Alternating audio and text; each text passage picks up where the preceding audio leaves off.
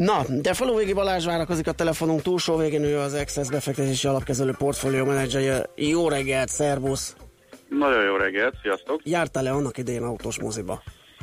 Persze, de én még a, nem tudom, hogy az igazság, hogy nem hallottam előtte, miről volt szó, de én egy szerintem egy 8-10 éve is voltam Balatonon valahol egy, egy autós mozi, lehet, hogy mai napig az még megvan. Na, az igen, volt erről szó, kérdeztük a kedves hallgatókat, hogy hol van ilyen még, mert hogy ez egy évfordulóját ünnepli, valamikor, amikor 34-ben nyílt meg az első New Igen. Jersey-ben, Camden Townban, úgyhogy ez egy nagyon, nagyon érdekes műfaj 33-ban. kezdete, 33-ban, na tessék, kezdete volt, és ma Balázsal azt valószínűsítettük, hogy ennek, ennek befellegzett már ennek a műfajnak, de hát ezek szerint még nem biztos. Vagy nem biztos.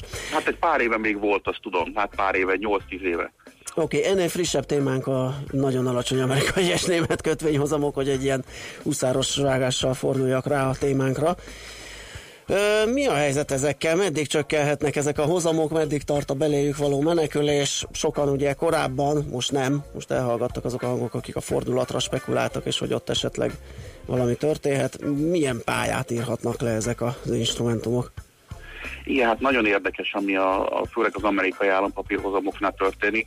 Uh, ugye ami az egyik legtipikusabb mérőszáma a kockázatkerülésnek, az az, hogy uh, a 10 éves amerikai állampapír hozam az éppen hogy alakul, inkább rövid és középtávon, de hogyha egyébként megnézünk egy nagyon hosszú távú képet, akkor egy mindenkori minimum környékét láthatjuk, pár napja még 1,44%-on is volt az éves hozama a 10 éves papíroknak, most egyébként 1,56, ami szintén nagyon-nagyon alacsony, és ez soha nem volt ilyen alacsony. Ami nagyon érdekes az az, hogy ha megnézzük azt, hogy mi történt 2008-ban, ugye 2008 őszén, amikor aztán a, a kockázatkerülés az, az, az egészen pánikszerű volt, és mindenki ugyanazon az ajtónak akart bejutni 5 másodperc alatt, akkor az történt, hogy a 10 éves papírok hozama 4%-ról 2% közelébe esett lényegében két hónap alatt, a 30 éveseknél ugyanúgy két hónap alatt egy olyan 4,5%-ról le 2,5%, aztán ugyanoda visszakerült, ahol korábban volt, és mostanában az utóbbi ugye tavaly augusztus óta főleg nagyon nagy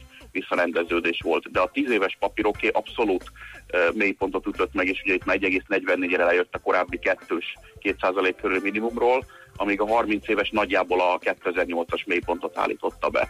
Ez uh, talán azt mondja ezzel a piac, hogy most már ő is kezdi figyelembe venni azt, hogy hosszú távon itt milyen kockázatok vannak még az amerikai államadósággal kapcsolatban is, amivel mostanában is mondjam, annak a kockázatát egyáltalán nem vette figyelembe. Aha, de itt gondolom gyökeres fordulatra csak akkor lehet, vagy kerülhet sor már, mint a hozamok növekedésére, és az, hogy kiszálljanak ebből, hogyha a világban valami nagyobb rend uralkodna, vagy megoldás jönne azokra a problémákra, amelyek itt körbe-körbe. Ez így van, rövid és középtávon én is így gondolom és egyelőre nagyon erősnek látszik ez a trend, ami, ami történik, főleg a kicsit, kicsit nem is jó szó, rövidebb távú, de nem annyira hosszú távú államkötvények esetén.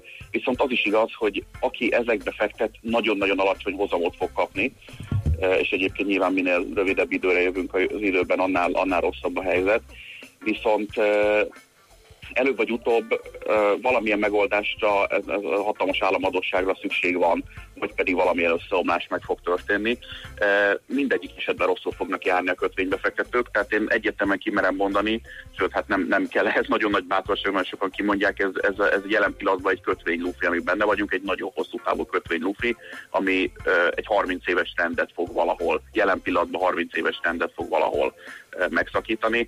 Az, hogy ez hol van pontosan, azt nehéz megmondani, hiszen például a japánok is több mint tíz éve képesek rendkívül alacsony hozam mellett mégis eladogatni az állampapíraikat úgy, hogy a költségvetési kiadások 40 nem tudom hány százaléka megy el kifejezetten a kamatok fizetésére, tehát egy, egy szinte teljesen reménytelen helyzetben vannak, mégis el tudják adni, de ott van egy olyan lakosság otthon, amelyik akármi van megveszi az államkötvényeket, illetve a hozzá kapcsolódó intézmények.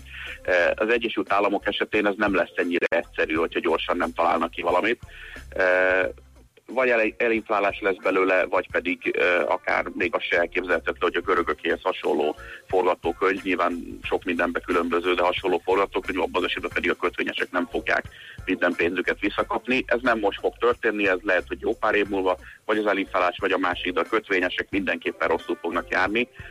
Ehhez kétség nem fér. A kérdés az, hogy ez hogyan fog megoldódni, de rövid távon egyelőre nem látom azt, hogy, hogy ezek a hozamok jelentős mértékben meg tudnának pattanni, hiszen, hiszen nem erről szóltak az elmúlt hónapok. Aha, pedig pont az lett volna a kérdésem, hogy hogyan lehetne ebből pénzt csinálni, vagyis mik azok a jelek, és mik azok, tehát az eseményhez köthető, hozamszinthez köthető, hogy mit, kéne, mit kell figyelnie annak, aki ebből esetleg profitálni akar, és az időzítést sem akarja elrontani, mert Hát én annak idején az internetes Luffy-nál tanultam meg, ugye, hogy azért, mert nekem van egy ötletem, az még nem biztos, hogy arra fogadni is kell, és hát túl korán kezdtem a Luffy kidurranására játszani, és bizony elfogyott igen, hát az ember ilyen pénz. Igen, igen, tőkeáttétellel szokta, vagy putopciókkal, vagy hasonlókkal, és általában pont addig tart ki a pénz, amíg még a Luffy tart, és amikor igen, már így akkor, akkor onnantól jön a visszaesés, és akkor maximum az ember vigasztalja magát azzal, hogy igaza volt. Hát, hát ez nagyon sovány.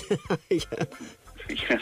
Szóval jó, jó, jó pár évig ez eltarthat. Én inkább azt mondanám, hogy szerintem, hogyha valaki a kockázatkerülés irányába tart, akkor egyre kevésbé vegye ezeket a fejlett piaci kötvényeket, és nézzem meg néhány olyan nem elsőre nem biztos, hogy annyira logikusnak tűnő választást, ahol magasabb hozam is van, és szerintem a biztonság is nagyobb. Lehet ez akár egy, egy Ausztrália vagy Norvégia, mint, mint devizába akár, de, de elsősorban így gondolok, hogy magasabb hozamok vannak, és még nagyobb stabilitás is. Vagy akár valamelyik feltörekvő ország, ahol egy kicsit stabilabb a helyzet. Most első pillanatra mondjuk eszembe jut Lengyelország, és egyébként a magyar hozam, a kockázat hozam szempontjából sem olyan rossz, csak hát ugye nem erről van szó, hogy, hogy valamekkora kockázatot fel akarunk vállalni, vagy akár Brazíliát is tudnám mondani. Tehát van jó néhány példa, amelyik, amelyik érdekes alternatíva lehet, akár már a közeljövőben is. Sok minden felmerül, de a német kötvény az csak érintőlegesen, pedig ugye itt van Európa közepén, és most oké, rendben van, hogy ugye az európai szelekcióból ezt választják a befektetők, akik biztonságra ö, törekednek, hiszen a legerősebb gazdaság, és hát nyilván ezt kell megvenni. De előfordulhat-e az, mert azért a spanyol kitettségük is jelentős, meg egyáltalán, hogyha jobban megbillen ez, a, ez az euró vezeti probléma, hogy akár szűkítik ezt a termékkört a befektetők, és azt mondják, hogy oké, okay, hogy fejlett piaci kötvény, de a németet már nem, hanem még azt a maradékot is, még jobban összenyomva az amerikai, teszem azt, ö, oda áramoljon a pénz, és a németből ki, elérve egy nagy hozamemelkedést. Ez természetesen előfordulhat, viszont ha ez történik, az egyértelműen azt jelzi, hogy, hogy tökéletesen az eurozóna valamennyi országáról lemondtak a befektetők, és ez, ez lényegében egy katasztrófa forgatókönyv már. Tehát ez, ez, ez a legutolsó ez jelzés arra, hogy vége a dalnak. Igen, igen, igen, bár, bár azt gondolom, hogy nem fognak tudni annyira gyorsan reagálni a befektetők, mert hogyha ha ilyesmi zajlik le, pár hét alatt, ez, ez pár hét alatt lezajlik, és, és akkor már inkább ez egy, ez egy utóhatás lesz, még hogyha csak pár napos, pár hetes reakcióval, de igen, tehát az, az így mindenképpen azt fogja jelezni, hogy vége a dalnak.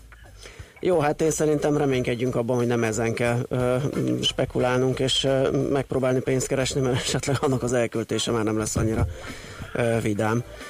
Igen, ez így van. Oké, okay, Balázs, nagyon szépen köszönjük a beszámolódat, jó munkát és szép napot a továbbiakban. Sziasztok, Szervusz, Faluvégi Balázsral beszélgettünk az Access befektetési alapkezelő portfólió menedzserével.